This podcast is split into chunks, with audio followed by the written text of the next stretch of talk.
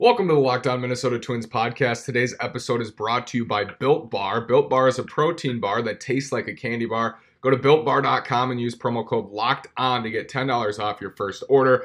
We're here today with Andy McCullough. Andy wrote at the Kansas City Star covering the Royals. He was the national baseball writer at the Los Angeles Times and joined the Athletic as a senior writer last summer. Andy, did I get your resume right? Sure. I mean, I, I, know there's much more. I, that's the that's the the uh, furthest uh, no. back I could find. Yeah, no, I mean that's just a, it's a good summation of you know pissing away my twenties. Uh, so yeah. Hey, you got to cover the uh, the championship Royals though, didn't you? I did, yeah. The two years I covered the Royals, I went to the World Series. So that's pretty very, sweet. Yeah, very fortunate. I go to yeah. Mizzou down there, so uh, I, I, have some Royals gotcha. fan friends. Uh, I like Whit Merrifield and, and, Hunter Dozier now, and hopefully they can start winning games here in the next couple years, but not for the Twins' sake. You recently wrote with uh, Marc Carig about the difficulties in starting the 2020 season, Andy. You and Mark discussed various issues with multiple health professionals. What were their main concerns with baseball's 67 page health and safety document? And can these risks be alleviated through discourse and amendment, or do you think there's just going to be always risk in whatever they try to do? I mean, there's always going to be risk. I mean, again, we're you know we're in the midst of a you know a global pandemic with a highly communicable, deadly virus, and now uh, athletes do not exactly fit the group of people who are most susceptible to, um, you know, serious illness with coronavirus, but uh, they also can, uh, you know, they can spread it to people who might fit that category, and so there's real danger. And I think the folks that Mark and I talked to in the epidemiology and infectious disease world were uh, had a lot of praise for the initial health protocols. Said that there was uh, obviously, a lot of thought and care put into it, but at the same time, there were some flaws. I mean, the lack of daily testing is a is a real issue. Um, you know, that that's kind of a catch twenty two because uh, without daily testing, the risk of infection within the risk of an infection getting into the clubhouse environment uh, is stronger, and anytime an infection gets into the clubhouse environment um, it becomes that much more likely that there would be an outbreak that would require, you know, a team to go under quarantine and the season effectively to shut down. Now, at the same time, uh, in order to get daily testing, there would be a sort of there are supply chain issues. Like it's unclear if they can get daily testing, get all the PPE and the swabs and the reagents and all of this material that is necessary to conduct that, and not siphon away resources from hospitals and first responders and all that sort of stuff. And so it's a, you know, it's like I said, it's catch 22. You either uh, have daily testing or and and are sort of draining resources from, you know, frankly, areas that are more essential, or you don't have daily testing and you're putting the players and the personnel at more risk of getting infected. It's a, you know, it's it's a real difficult conundrum, but like it's it's not easy to play baseball in this situation. I mean, I can't go outside and get a haircut. So why should we expect that, you know, we should be able to play a baseball season, let alone play a baseball season where 30 teams are traveling? It's you know, it's a real ambitious effort. It's very difficult. I think as even as baseball fans and, and myself, I have to continue to remind myself of that because this is just it really is unprecedented and I think that's the best way to put it. Never seen anything like it uh, and they're going to try to do their best, Andy. But where do you stand right now on your optimism that they will be able to figure these things out? What's your feeling about it? I'm pessimistic. I would say uh, I am. I really. It's hard for me to envision there being a World Series in 2020. That's kind of where I would that's what I feel the most conviction about. Um, I think they're going to try and get all the financial issues hammered out. I don't really see that as being that big of an impediment. It could be, I mean, but I think there's just a lot of rhetoric being tossed back and forth to set up for CBA negotiations next year. I think the health and safety protocols, both sides are very serious about it, so it's possible they could get a plan in place that they can, both sides can agree on. But I just think it's going to be it's going to be really difficult to um, to essentially play this season uh, at a you know at this at this time and avoid you know, sort of a, a, a resurgence, a resurgence of cases, uh, you know, among players, like an avoid an outbreak among players. I, am not rooting for that outcome by any means, mm-hmm. but if you look at how the, you know, the virus works, I mean, and I, and I also think, you know, some of these areas that are opening up, you know, states like Arizona and Texas and Florida um, and potentially Georgia if the testing lag ever, you know, sort of gets fixed. I mean, uh, we're going to really see what the effect is of that. So there might not even be a canvas necessary, uh, you know, canvas available for teams to play. It's just a I, am pessimistic. I guess I, it's hard to feel optimism about this. I mean, yeah. I think you know, I I want to, I want there to be baseball. I cover baseball for a living. You know, mm-hmm. my company could theoretically, you know, eliminate my job if there's no baseball. That's not what I'm rooting for. But uh, at the same time, it's just it's difficult to envision it being done in a way that's safe. Um, but I hope I'm wrong. I, I, I, very badly want to be wrong. A lot of hoops to jump through still, and, and there have for been sure. from the very beginning. You know, for a, in a baseball way that the teams that are hurt most are teams that were looking to win right now in 2020 and a team mm-hmm. you covered for a long time and and a team that that I talk about a lot the Twins and the Dodgers are two of those clubs uh, there was a lot of overlap between these those two teams this offseason um, you know with Kenta Maeda and Rich Hill and I want to ask you about both of them but first sure. I do want to ask you about Mookie Betts because you wrote before he had even been traded in that fiasco trade uh, you know the three team mm-hmm. trade that the Dodgers were right. in the best position to sign him when he when he reached free agency. Do you think if there's no season, Andy, does that increase or decrease his chances of, of going in, or staying now in LA? Yeah, I mean, I, I honestly have no idea because it's just so hard to know what the market's going to look like. Like, if there's no season, right, no mm-hmm. team is going to be offering him a $400 million contract. That, that contract just doesn't exist because all the teams are going to lose money, and, it, you know, no team is going to do that. So the smart thing for Mookie Betts would be to take a one year pillow contract right? Take right. a take a big one year deal to springboard back in. The Dodgers, in theory, could offer that, but so could a lot of teams. I mean, you know, there's a huge difference between offering Mookie Betts, you know, a four hundred million dollars over ten years and one year forty million dollars, or you know, whatever it is. Right. So uh, I don't really know. I, it's just it's so hard to predict. I mean, before the pandemic hit and you were looking at who are the teams who have money coming off the books uh, in 2021, who have a history of you know running big payrolls. Like the Dodgers really fit. I think the Astros made some sense. Um, but other than that, there just weren't a lot of teams that really had the uh, the resources and you know the, the the need to win in the immediate future. But now it's it's a total crapshoot. I, mean, I, I have no idea what free agency will look like, even if there is a season. Even if they play 82 games this year, Mookie Betts is not getting 400 million dollars. Like that market, the, the the free agent market just will not be there. So I don't know what happens.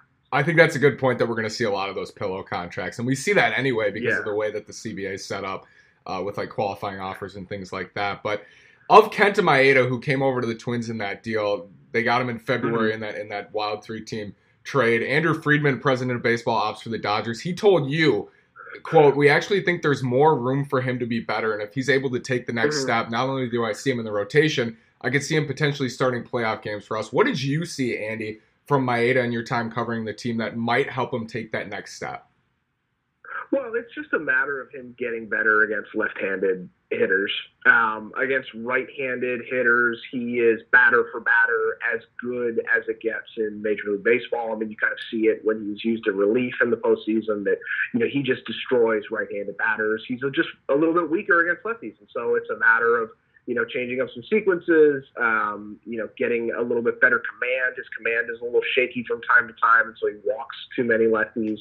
Um, and just, you know, little things like, I mean, it's dumb, but it's basically just like pitch better, mm-hmm. you know, like, like make fewer mistakes, make more quality pitches, you know, uh, choose your sequences a little bit better. And they were all just little things that, you know, one, I do think the Dodgers believed that there was more there for Maeda to give, but I think there was some lingering frustration on Maeda's part about how his contract was structured and the sort of yearly headache that he would have of being sent to the bullpen in the postseason. And I think if you look at the Dodgers rotation going into 2020, uh, especially with David Price coming on board, there really wasn't space for him to be starting in the postseason. And so it made sense for Maeda to get a shot to pitch, you know, get a shot basically to make his money and pitch 25 to 30 times a year, start third 25 to 30 times a year rather than start, you know, 15 to 20, which costs him, you know, real money.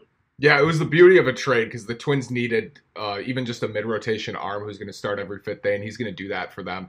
But you wrote about the Twins throughout the summer, and, and you wrote about them a decent amount. What did you notice about yeah, the Twins front office the and the Twins team compared to compared to when you covered or you know even saw them and, t- and spoke with them during your time with the Royals when they were just god awful?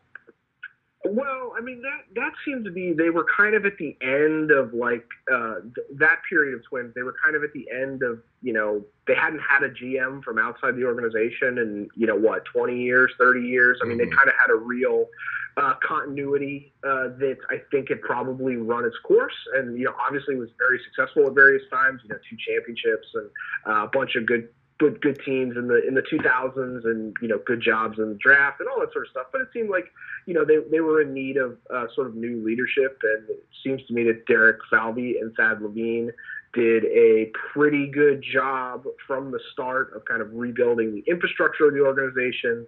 You know, putting in uh, some sort of process. Like I, I was fascinated that they have this you know kind of four man council of uh, like retired mm-hmm. twins who they use in all these different ways. You know, Mike Cuddyer and Torii Hunter and LaTroy Hawkins and I think it was Justin Morneau was the yep. fourth one. Yep. Um, and just kind of use these guys to like as a sounding board and to talk through things. And, you know, it was interesting, like talking to Thad Levine about like, hey, why did you do this? And he brought up, you know, there were a couple times in Texas where there was a gap between what the front office was saying and what players might be hearing. And so, you know, there was the example of when, you know, the Rangers kind of had an extended spat with Michael Young um, for several years. And it was like we wanted to basically have – you know veteran players around who we could who could just help us communicate in some ways you know so that like if you know the front office wanted to say something to a player on the roster they could run it by you know Torii Hunter or LaTroy or mm-hmm. something like that and be like okay so here's what I'm going to be hearing if you say that to me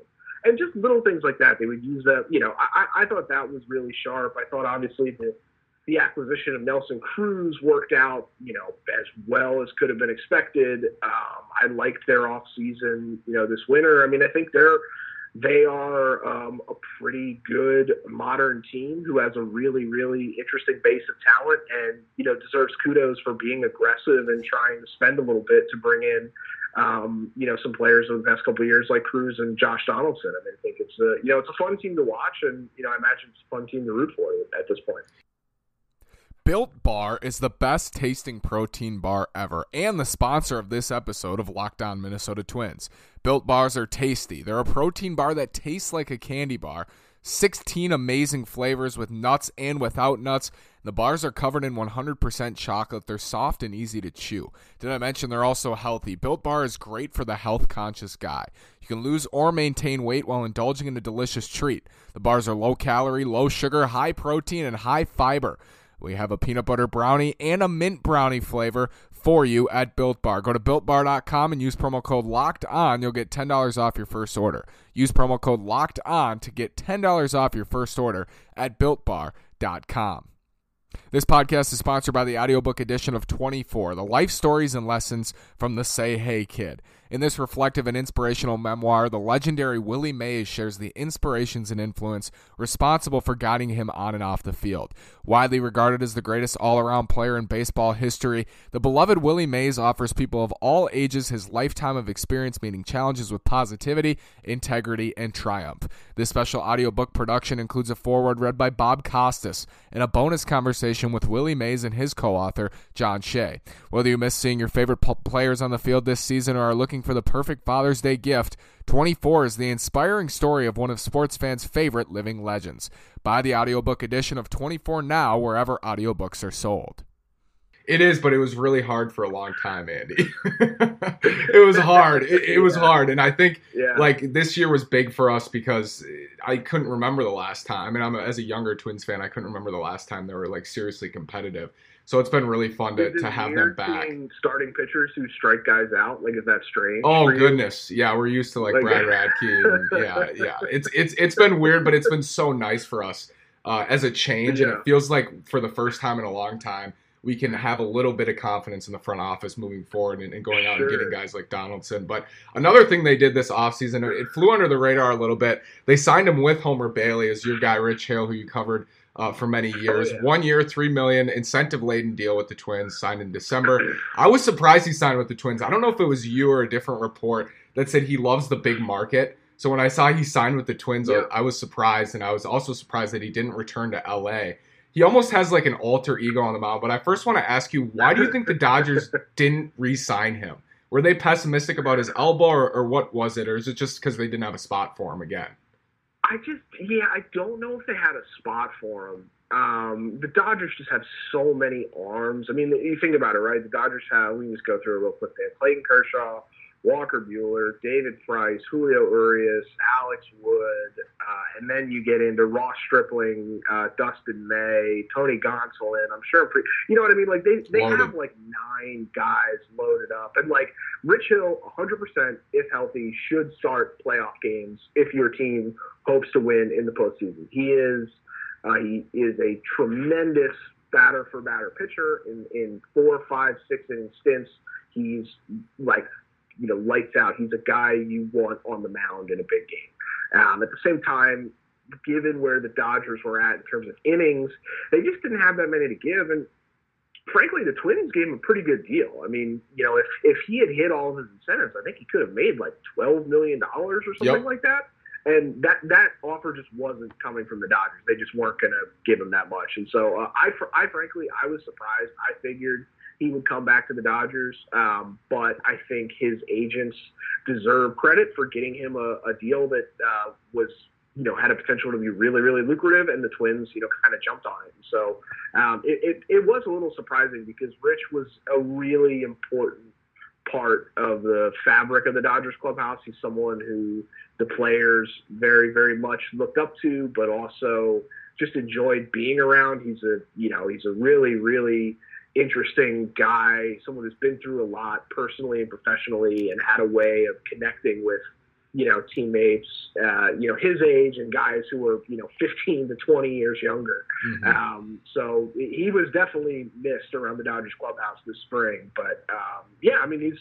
I, I thought it was. I thought it was the sort of move a team like the Twins should be making because it's it's a really high upside, especially if you're trying to win in October. Yeah, and, and you know Betsy Helfand Pioneer Press, I had her on this week, and she reported last week that that Rich says he's going to be ready if they start in early July. So uh, hopefully, if they can figure all these things out, Rich can make ten to fifteen starts here down the stretch, and, yeah. and maybe in October. I talked to him two days ago. He's working on a. He's got a garden going. He says he's started. gardening. so uh, you know, these are strange times. Nice. yeah. yeah, I want to. I want to ask you about because he's already made an impact uh, you know, like at Twins Fest, he was already being talked about as being a leader and, and being he's down to earth. I, w- I want to get from you like verbatim. He's down to earth outside of the field, but when he's on the field, what is sure. he like, Andy? Yeah, I mean, there's the you know uh, his they call him Psycho Rich is his alter ego. Um, he is he really does behave like a crazy person when he's on the mound. I mean, he was like he's more irrationally crazy, I think, than any athlete I've ever seen on the mound. You know, just like mm-hmm. he'll he's constantly, you know, screaming and cursing. I mean, you can, you know, in a if the stadium is quiet and uh, you know you're playing in a park that doesn't have, like the Dodgers played at Tropicana Field last year, mm-hmm. and you could just hear f bombs. You know, I love that video. I clicked on that link from yeah. your article.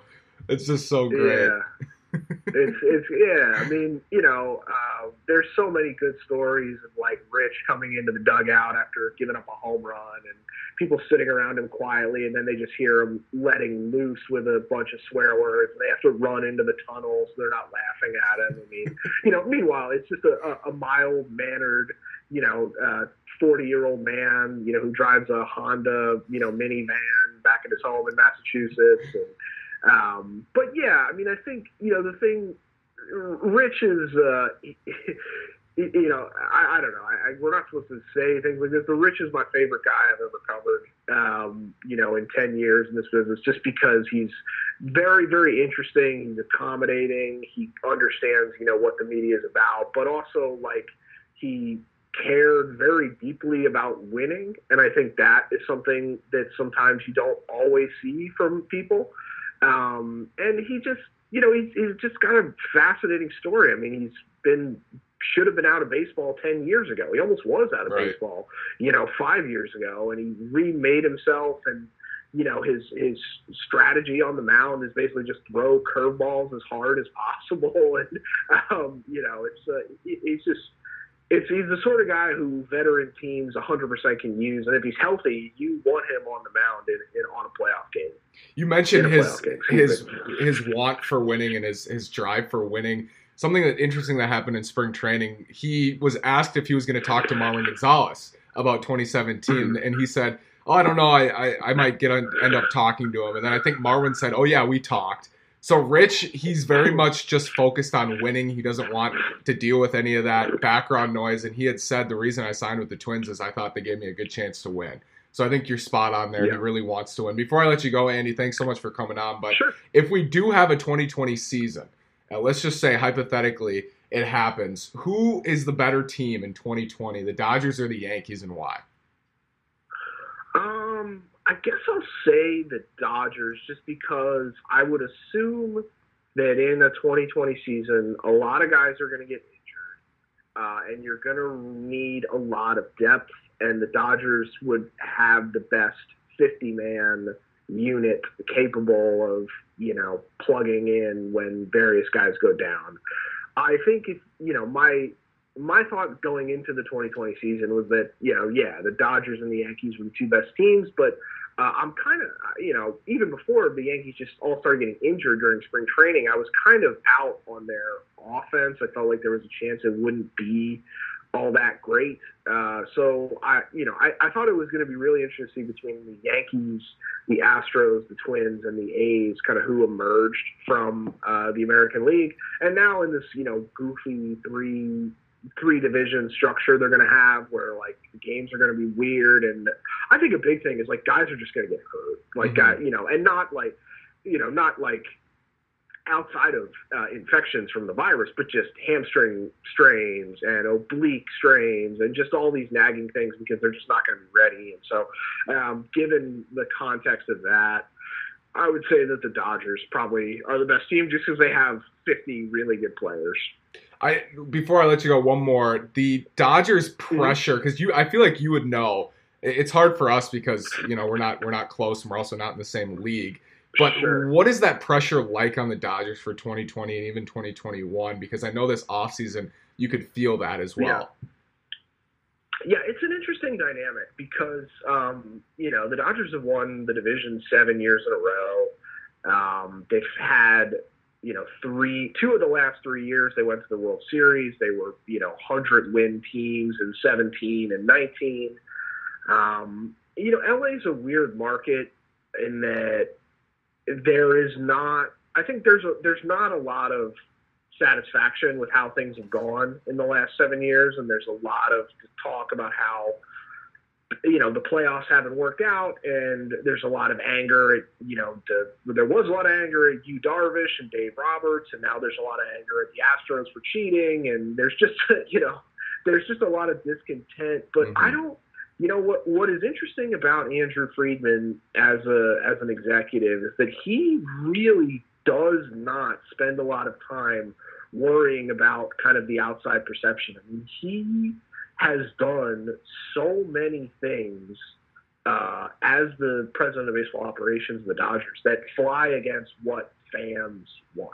I guess you know from the big pic, like the big picture stuff of just like not re-signing Zack Greinke, mm-hmm. to you know the smaller stuff that pissed off diehards like trading AJ Ellis. You know, like he is not afraid to do something that will lead to people criticizing him uh, whether it's you know uh, you know folks like us in the media. I mean, I spent basically all winter just ripping the shit out of the Dodgers, basically just being like, "Hey, so uh, Gerrit Cole, yeah, Dodgers didn't sign him." Like a week passes, like, "Hey, so Anthony Rendon, huh? how come you didn't do that?" And then like, "Hey, Madison Bumgarner," and the whole you know, when I would talk to Friedman, you just you know be pretty calm and you know basically felt confident about his process and said they're going to keep working and explain that you know they've created this roster that has a really high bar for improvement and then all of a sudden in February they get Mookie Betts and so they do things they do things that takes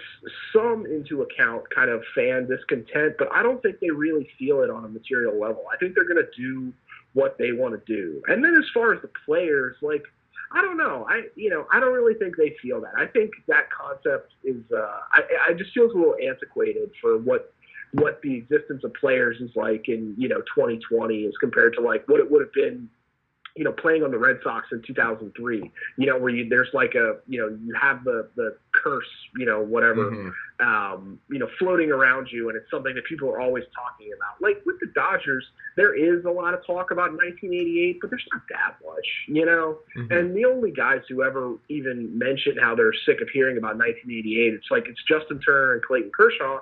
And that's because they've been there the longest, you know? Right. So um, it's, uh, I, I don't, I think, I know that's a really long-winded answer, but like I feel like there is pressure, but at the same time they don't act like there is. It's it's a weird setup. I think that's the right way to go. I think Friedman is continuing to emerge as one of the best young minds in the game.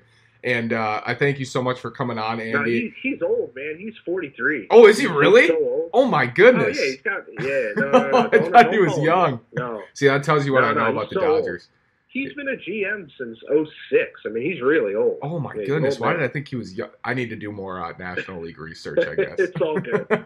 Thanks so much, Andy. Enjoy the rest of your day, yeah, and, and, hopefully, uh, safely, baseball will be back when it's ready. Thanks again. Yeah, likewise. Have a good one.